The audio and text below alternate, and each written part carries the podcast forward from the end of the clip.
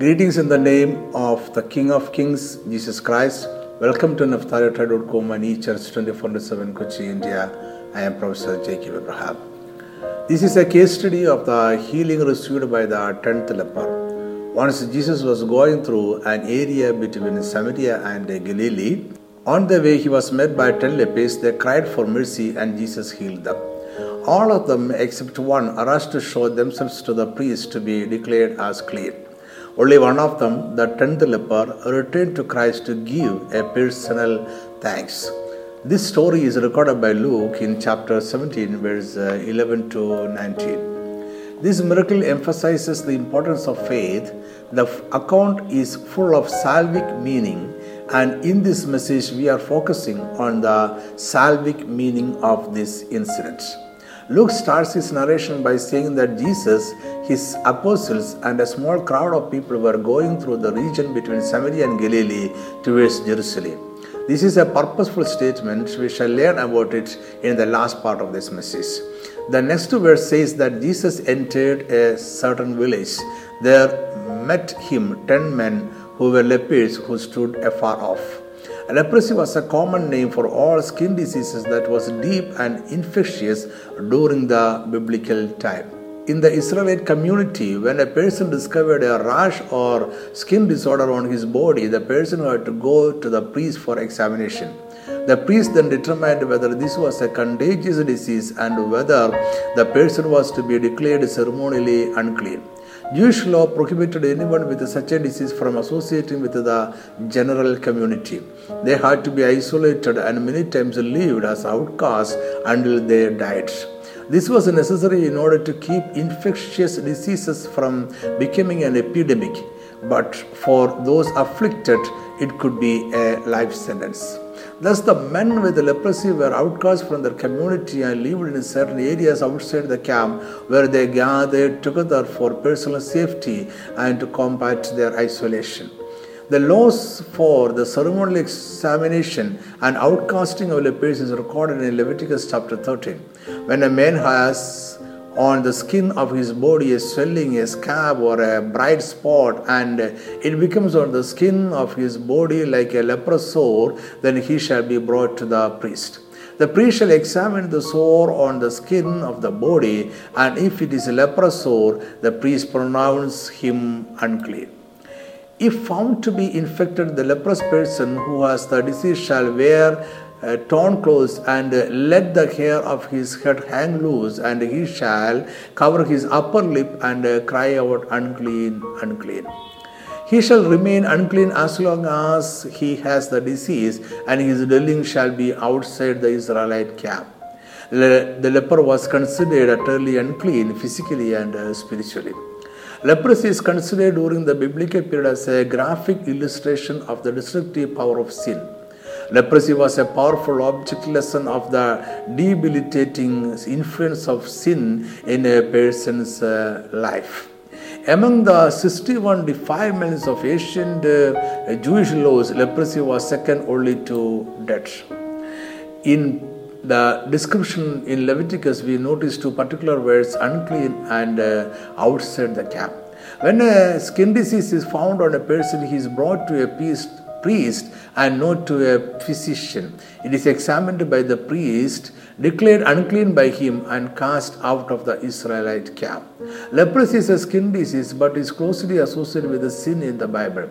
In fact, all diseases humans suffer are an after effect of sin that Adam and Eve committed.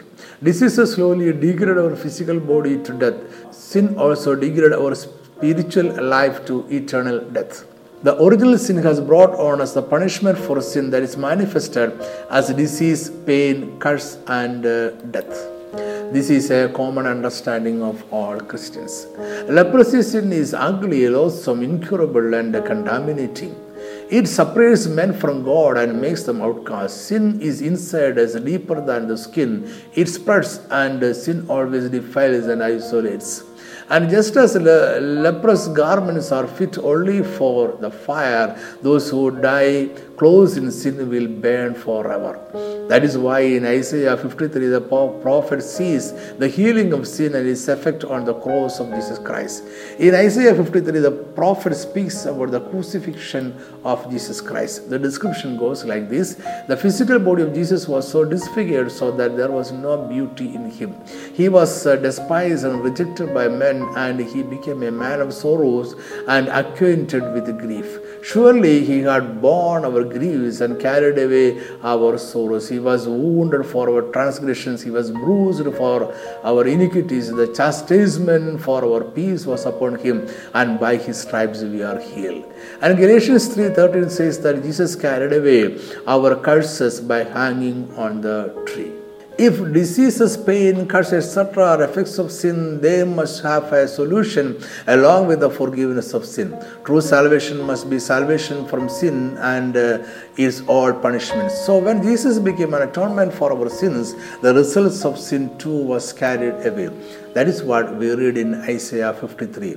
Isaiah 53, verse 5 But he was wounded for our transgressions, he was bruised for our iniquities. The chastisement for our peace was upon him, and by his stripes we are healed.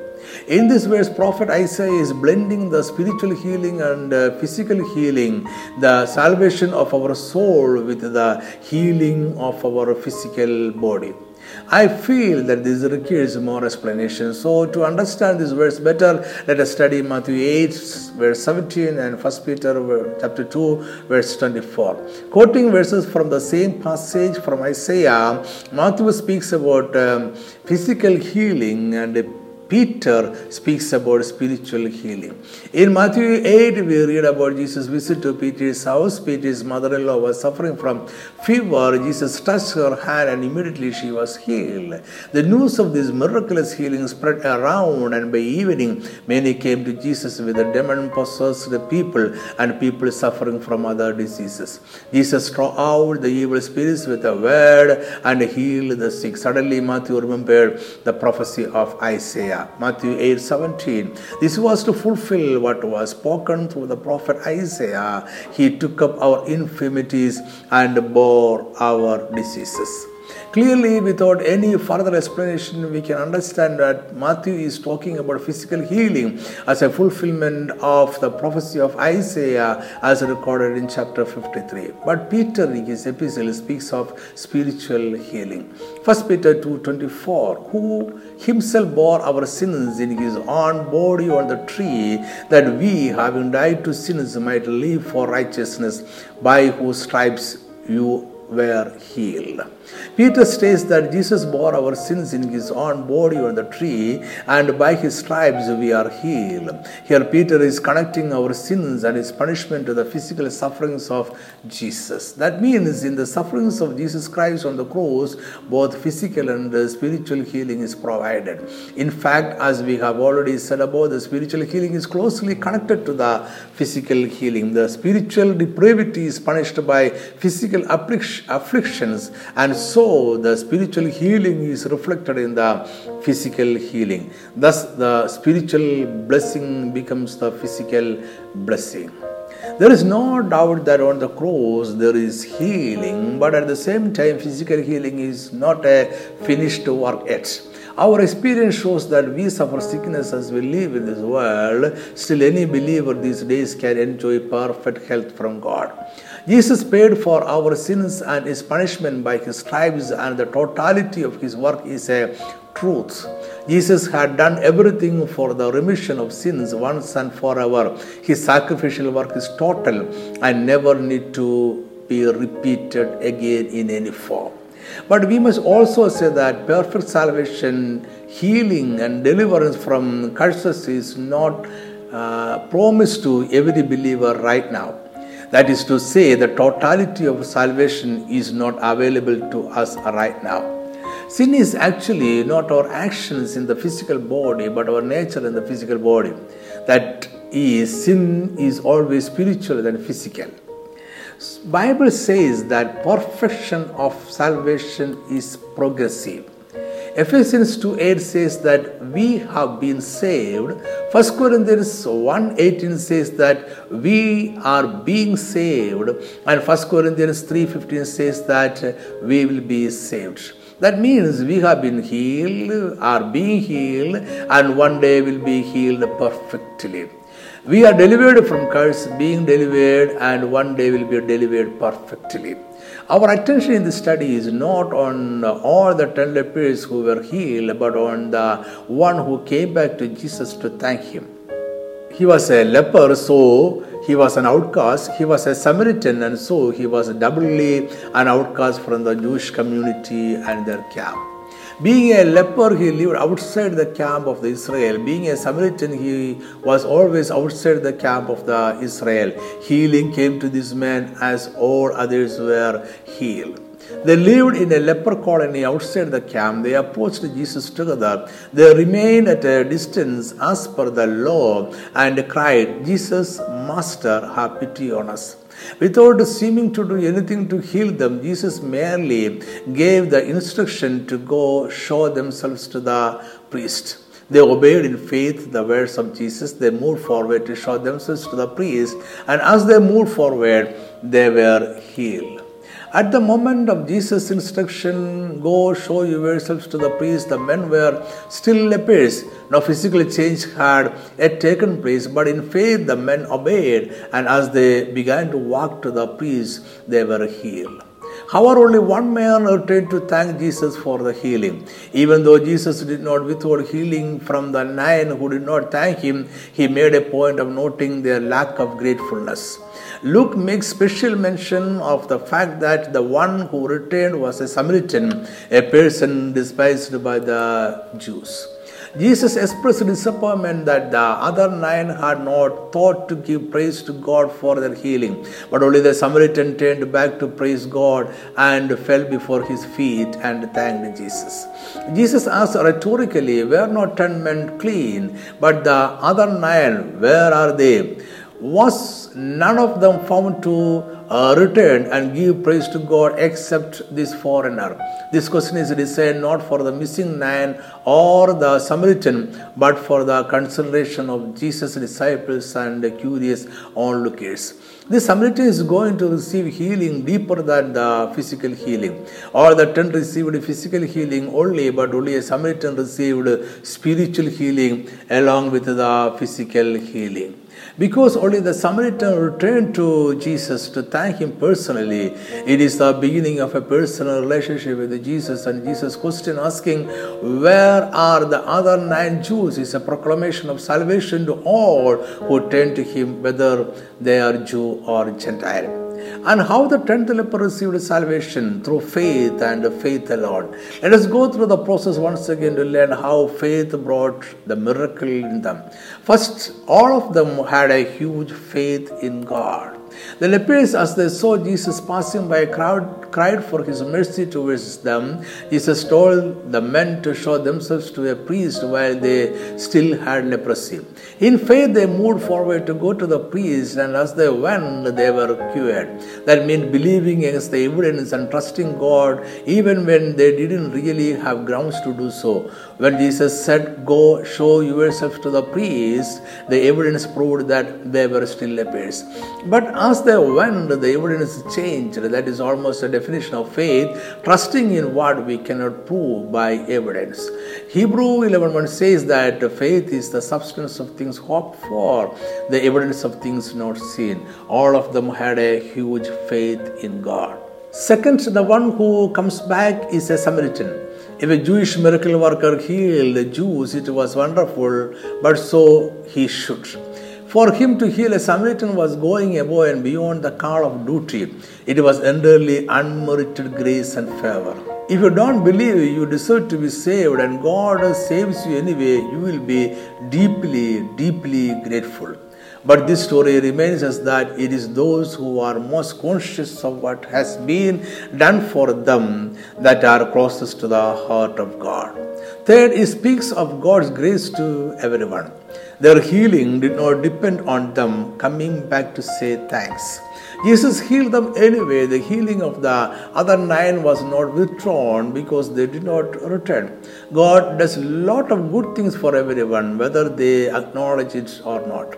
He makes the sun shine on the righteous and unrighteous, and the rain fall on the just and the unjust. There are many people who are not Christians but who are still blessed. There is a common grace God gives to everyone. Whether we are Christians or not, we can take pleasure in beauty, in family, in creation, and work in love and uh, uh, friendship. These gifts are unconditional, they don't depend on us acknowledging God as our Savior. The tenth man was already healed of leprosy. He, he came back to Jesus and fell on his face at his feet, giving him thanks. But Jesus said to him, Rise and go, your faith has made you well. Jesus is giving him a spiritual wholeness in addition to the physical healing he had received. Physical healing must lead us to a spiritual healing. Otherwise, sin, the root cause of sickness, will remain the same in us. This incident is uh, talking about the faithfulness of the tenth leper and the thankfulness. Faithfulness is demonstrated in two ways. The lepers ask for the mercy of Jesus, wishing a physical healing from him. All of them received the mercy of Jesus, but the Samaritan recognizes more about it. Mercy has come from Jesus, and returning to thank Jesus is a form of faithfulness to the mercy of God that has been made manifest. The Samaritan's thankfulness for his physical healing shows evidence of deeper spiritual healing, which is our true salvation. Jesus broke the boundary line between Samaria and Galilee. He traveled between Samaria and Galilee, breaking the social and religious customs because he wanted to extend salvation to those who are outside the camp, to those who are unclean. It is here that the old geographical phrase between Samaria and Galilee makes sense. The line between who must be saved, a leper or clean, Samaritan or Jew, have been breached. The Samaritan's uh, return allows Jesus to demonstrate that no one, not a leper nor a Samaritan, is beyond God's mercy. Anyone can experience God's salvation. Between Samaria and Galilee, there is only the kingdom of God in which salvation is available to all who call out for mercy and respond to God's grace. Let me cut short this message. Thanks for listening and watching. May God bless you all abundantly. Amen.